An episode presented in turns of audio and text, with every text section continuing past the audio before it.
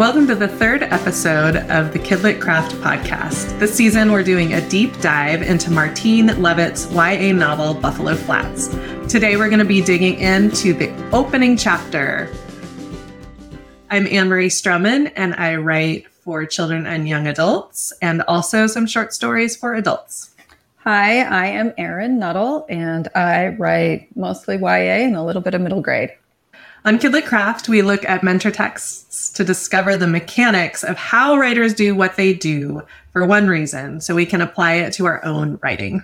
And Martine Leavitt's Buffalo Flats is a fantastic mentor text. It is the story of Rebecca Levitt, who lives in Canada's Northwest Territories in the 1890s. And Rebecca wants more than anything to have a piece of that land as her own. Erin, let's start out today with some definitions. In our last episode, we talked about Rebecca's desire lines. What are desire lines? Desire lines are the storylines, the story arcs that show what the character really wants more than anything else. And frequently there is an internal desire line, which is what's happening on the inside of the character, the character growth. You might think about it that way.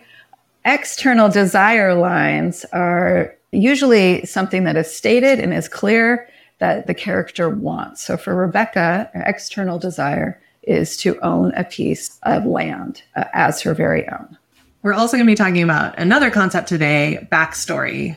Can you introduce us to backstory? Well, I do think that backstory kind of gets a dirty name sometimes. It is everything that happened before the book opened things that makes the characters who they are and the choices that they make. And the reason that gets a bad name is that sometimes people do what is called an info dump, which is where they just give a whole lot of backstory in one spot, which can be distracting to the story and sometimes boring to the reader. but backstory is crucial. Without it, you don't know why characters are doing what they're doing. In the last episode, we talked about just the first scene, and that first scene did a lot of setup for the entire novel. But there's more setup coming. First chapters have a really tricky job. They introduce readers to a character in their world, they set up what's going to come after that. And the best ones have forward movement in them. It's not just a plain description telling you the state of the world, something's actually happening in the first chapter. And I would put the first chapter of Buffalo Flats in this best ones category. Let's look at what Martine does in the four scenes that make up chapter one. We looked at the first scene in episode two. Let's dig into the second scene. In the second scene, Rebecca's second desire is set out. In the first scene, if you recall, her desire to own a piece of the land was set out.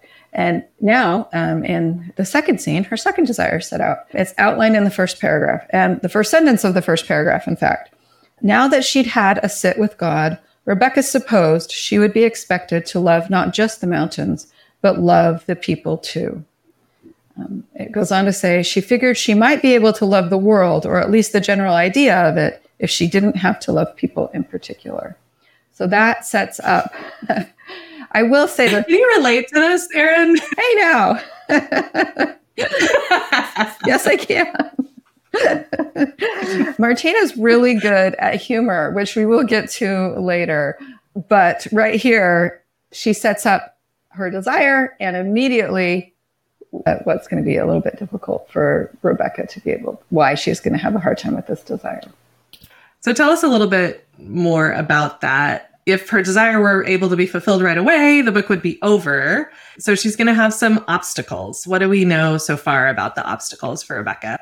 Rebecca is a flawed character, which is what you want. If you had a character who was perfect, the book would be boring and people would not be able to relate to your main character. And Rebecca is flawed and she knows it. Not only does she say that she doesn't want to love people in particular, she goes on to list some of her uh, weaknesses. She says, People were always unhappily surprising her by being just like her scared sometimes, selfish sometimes, tired and lazy and thoughtless and uncertain. Martine does not leave it there. Poor Rebecca. She was, she had to admit, at times unlovely of temper and thought a dozen unkind thoughts a day. At this very moment, she could think of a dozen unkind thoughts about her brother Ammon alone. So we know that, again, there's a little bit of humor there. We know that Rebecca has a ways to go. She wants to love people the way God loves people, but she is human and will definitely struggle with that. And part of the joy of this book is to watch Rebecca try and try and try to make this happen. And it isn't easy. So, where does this scene end? Where does Martine leave us with this little scene? It ends with Rebecca contemplating what she can do. And she says, She suspected she had been born more naturally wicked than others, and a lifetime of humble reflection would never make her as good as mother and her best friend LaRue Fletcher already were. Considering everything, being as good as she needed to be was an appalling prospect given her natural inclinations. But what else could she do? It was time to reform. So Rebecca sets out with a goal to become a better person. And that is the end of that scene. Something that Martine does well is really clarifying the desire for the reader about what her characters desire. And so we have her desire at the very beginning, well, the entire scene really, but it's clearly stated at the beginning, the first sentence, and it's clearly stated at the end of the scene as well, the last sentence. So you can even look to this not just for identifying desire lines, but how you might even structure a paragraph that introduces the desire line too. Oh, definitely. Nitty gritty. And we have a lot more to talk about desire in another episode, I think. So, how about scene three? What happens and how does it help us get to know Rebecca and her story? So, scene three is the dreaded backstory, except Martine does it in such a beautiful way that you don't almost don't even notice that you're being drawn into the past. The first line pulls you right in. She says, Rebecca had come to her parents, a daughter after six sons. And then she goes on with a description of the family and what they're doing in the Northwest Territory. Talk to us about how Martine incorporates this backstory. We've talked about the dreaded info dump or it being a big chunk. I start nodding off when that happens. How does Martine avoid this? She does it a few ways. One is she does tuck little pieces of backstory. I mean, you might wonder how, when she's so focused on desire in the first two scenes, how this is possible, but she does tuck tiny pieces of backstory into the previous scenes. Um, another way that she does it is with short, quick sentences. So, Rebecca, as we just read, was a daughter after six sons. Well, not all six of those sons are going to come with the family to the Northwest Territory. And so Martine dispatches with those brothers real quick, just short sentences about each one of them. So we know who they are, where they are, and they're gone. Uh, and we don't have to worry about them anymore. Another way that she develops backstory in an interesting way is, unsurprisingly, through humor. This is about her own birth. The way Ammon told it, when Rebecca came along, she was an afterthought, a shrug, after the straight shouldered pride of all that male offspring, a concession to God that they must take the bad with the good. Yeah. Ouch. Mother said it hadn't quite gone like that, but Rebecca tended to believe Ammon. So not only does that give us our backstory, it's funny and it tells us a little bit about the relationship between Ammon and Rebecca. Throughout this book, Martine layers multiple strategies in scenes and sentences. So these do heavy lifting. They're, they do more than one job. So it's not just backstory, it's also funny and it also tells us about the sibling relationship. And it gives us a little bit of insight into how Rebecca sees herself as well. There you go. See, we could probably think of five more things it does, but. So, how does this scene end? So, it shows how her family is actually a loving, like her home is a loving place to be and a place she wants to be. It says, The house was made of logs, hauled from timber and sawn and dovetailed by hand. Father hadn't used a single nail in the building of it. It seemed more beautiful than ever to Rebecca this evening as she rode up, lamplight glowing through the sugar sack curtains. In her everyday voice, as if her heart hadn't landed on God, she said, I'm home. And that, again, we are, we learn a lot about the family and Re- Rebecca's place in it and how she sees herself in it. Um, and we get beautiful setting information and details of how she feels about her her home, that it is home. It's where she wants to be. And that's a beautiful scene closer. I could see that as the end of the chapter too. It's such a glorious sentence, and we get this circularity of, you know, coming from the tour all the way down to the house. But there's one more scene. There is another scene which which again Rebecca will be talking about her desire lines and we also see a little bit more of that conflict between her and her family. So her family isn't perfect, just like she isn't perfect. So we get um, her walking in, and her family is seated at the table already.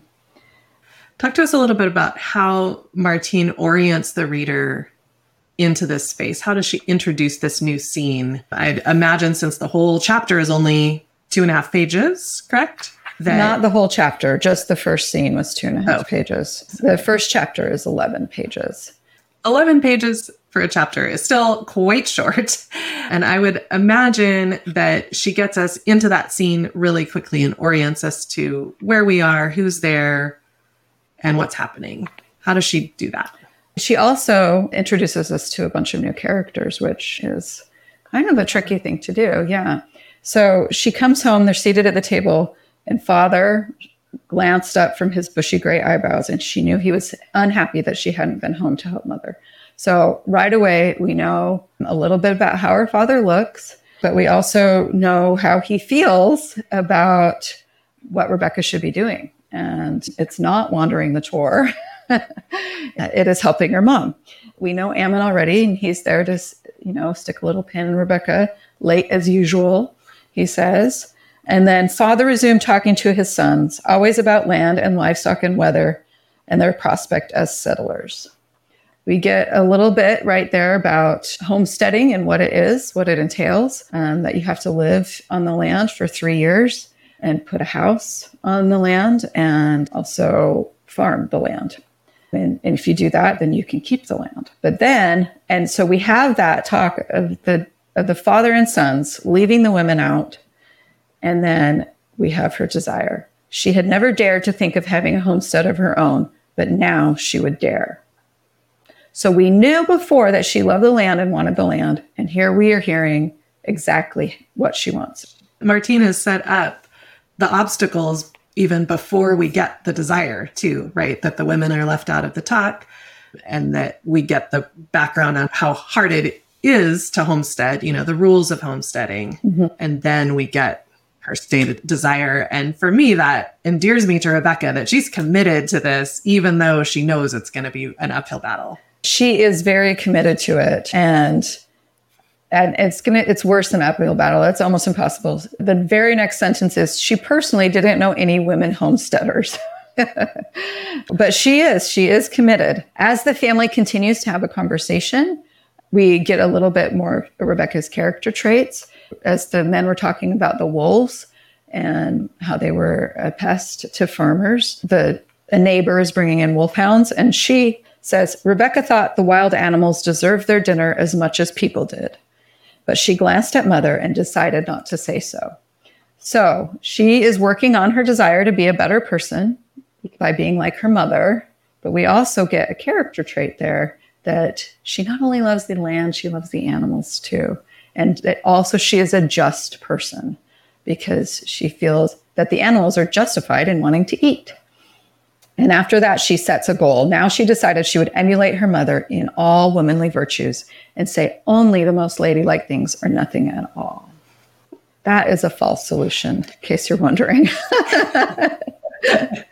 Rebecca does not have the same temperament as her mother. Why do these desires matter to Rebecca? What are the stakes here? Well, so the desires are definitely what she wants and they they speak to her soul and I think they both stem from the opening scene of meeting God because it's God's land and God's people. And so those are the two things that she already loves and wants to love. And so that is where her desire stems from. But we do have some really big stakes for her, really big, well, big obstacles that women aren't homesteaders and that she herself is not personally inclined to always love people. So those are her two big obstacles to her two big desires. Stakes wise, Martine does this in a super interesting way because you might look at it and think that the stakes need to apply to Rebecca's endeavors. But what she does is she has a whole paragraph about how the cows die easily where they are, and then a little bit more about her father and brother's dreams of homesteading, because all three have their own homesteads.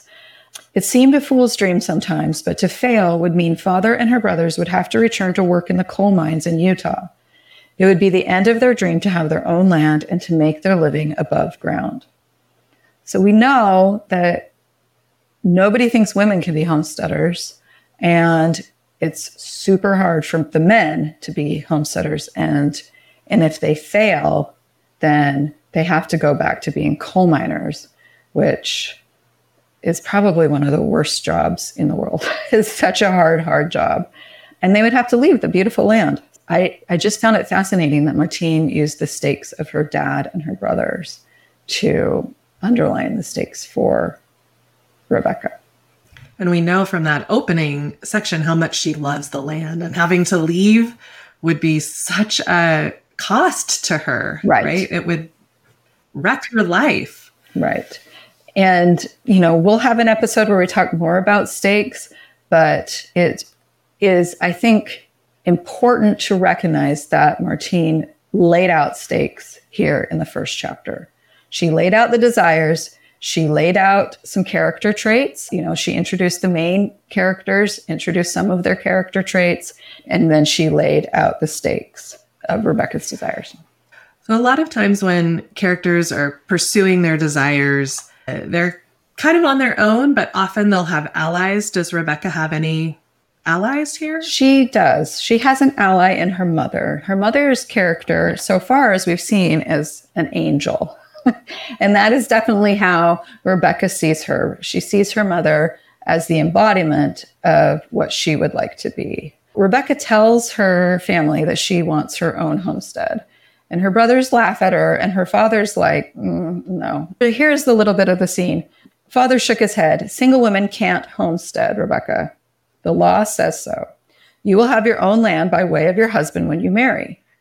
And Rebecca says this is her solution. I will go to the land office and make inquiries. This almost constituted backtalk, which was forbidden. But mother saved the day. I believe I have enough butter and eggs to sell in town in a couple of days, she said. I shall come with you. All heads turned to mother.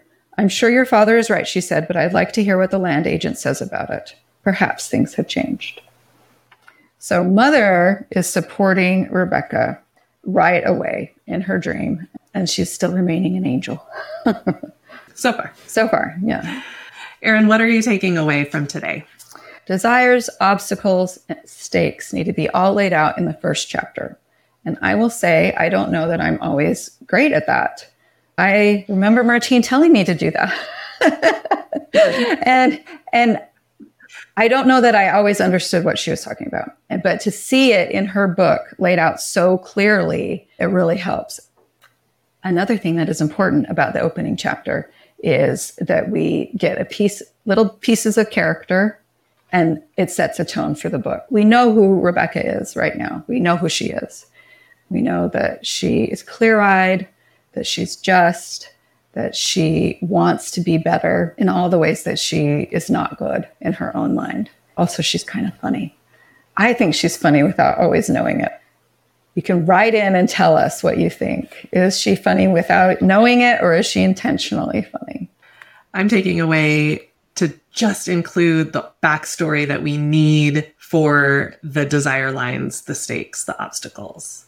I think I'm tempted in my first chapters to just give a whole lot of backstory that provides context and beautiful sentences and great settings that aren't isn't necessarily tied to the desire line or to the obstacles or to the stakes. Well, and that makes a lot of sense too, because I think we are also tempted to use backstory to do a little world building. And Rebecca's world is very different from our world. And yet, Martine does not put world building per se in her little chunk of backstory that she has. She just drops you in the world. And she uses the language and the interactions with people and, and some of Rebecca's internal dialogue to build the world. And it makes for a more interesting world building experience than if we were to just stick it in the backstory, because then you just get overwhelmed and bored. Make your book not boring. This is our subtitle on the podcast. that is our key. Make your that's yes. Episode three: How to make your book not boring. Erin, what one beautiful sentence have you chosen today? I really loved this one. So we have Ammon's perspective of when Rebecca was born, that she was a concession to God, that they must take the good with the bad. And then this is the next sentence.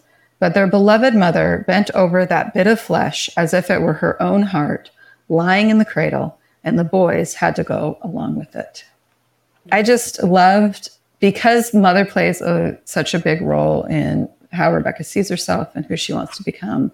I loved that Rebecca also knew how much her mother loved her, that her mother bent over that bit of flesh as if it were her own heart. I love mother already. Oh, so she did a good job. Because mother, as a, as a, okay, so this is a little digression, but as someone who is seen as perfect, she could be annoying. But Martine gives us that little piece right there. And as someone who doesn't act maybe always as feminist as we today might want someone to act, she might be someone we dislike. But by giving us little windows like that into mother's heart, she is someone that you can love from the first time you meet her.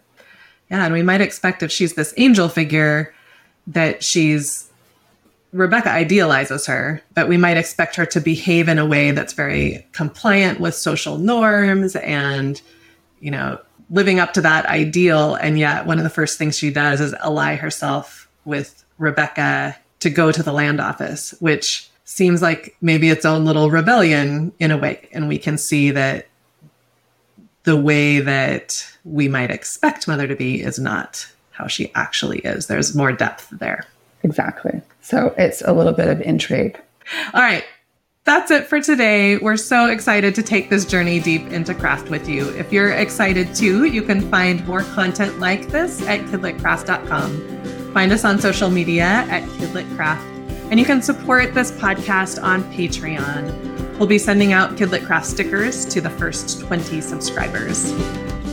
Please download episodes, like them, rate and review us, and let your writer friends know about the podcast. We'll see you next time. We can't wait to nerd out with you.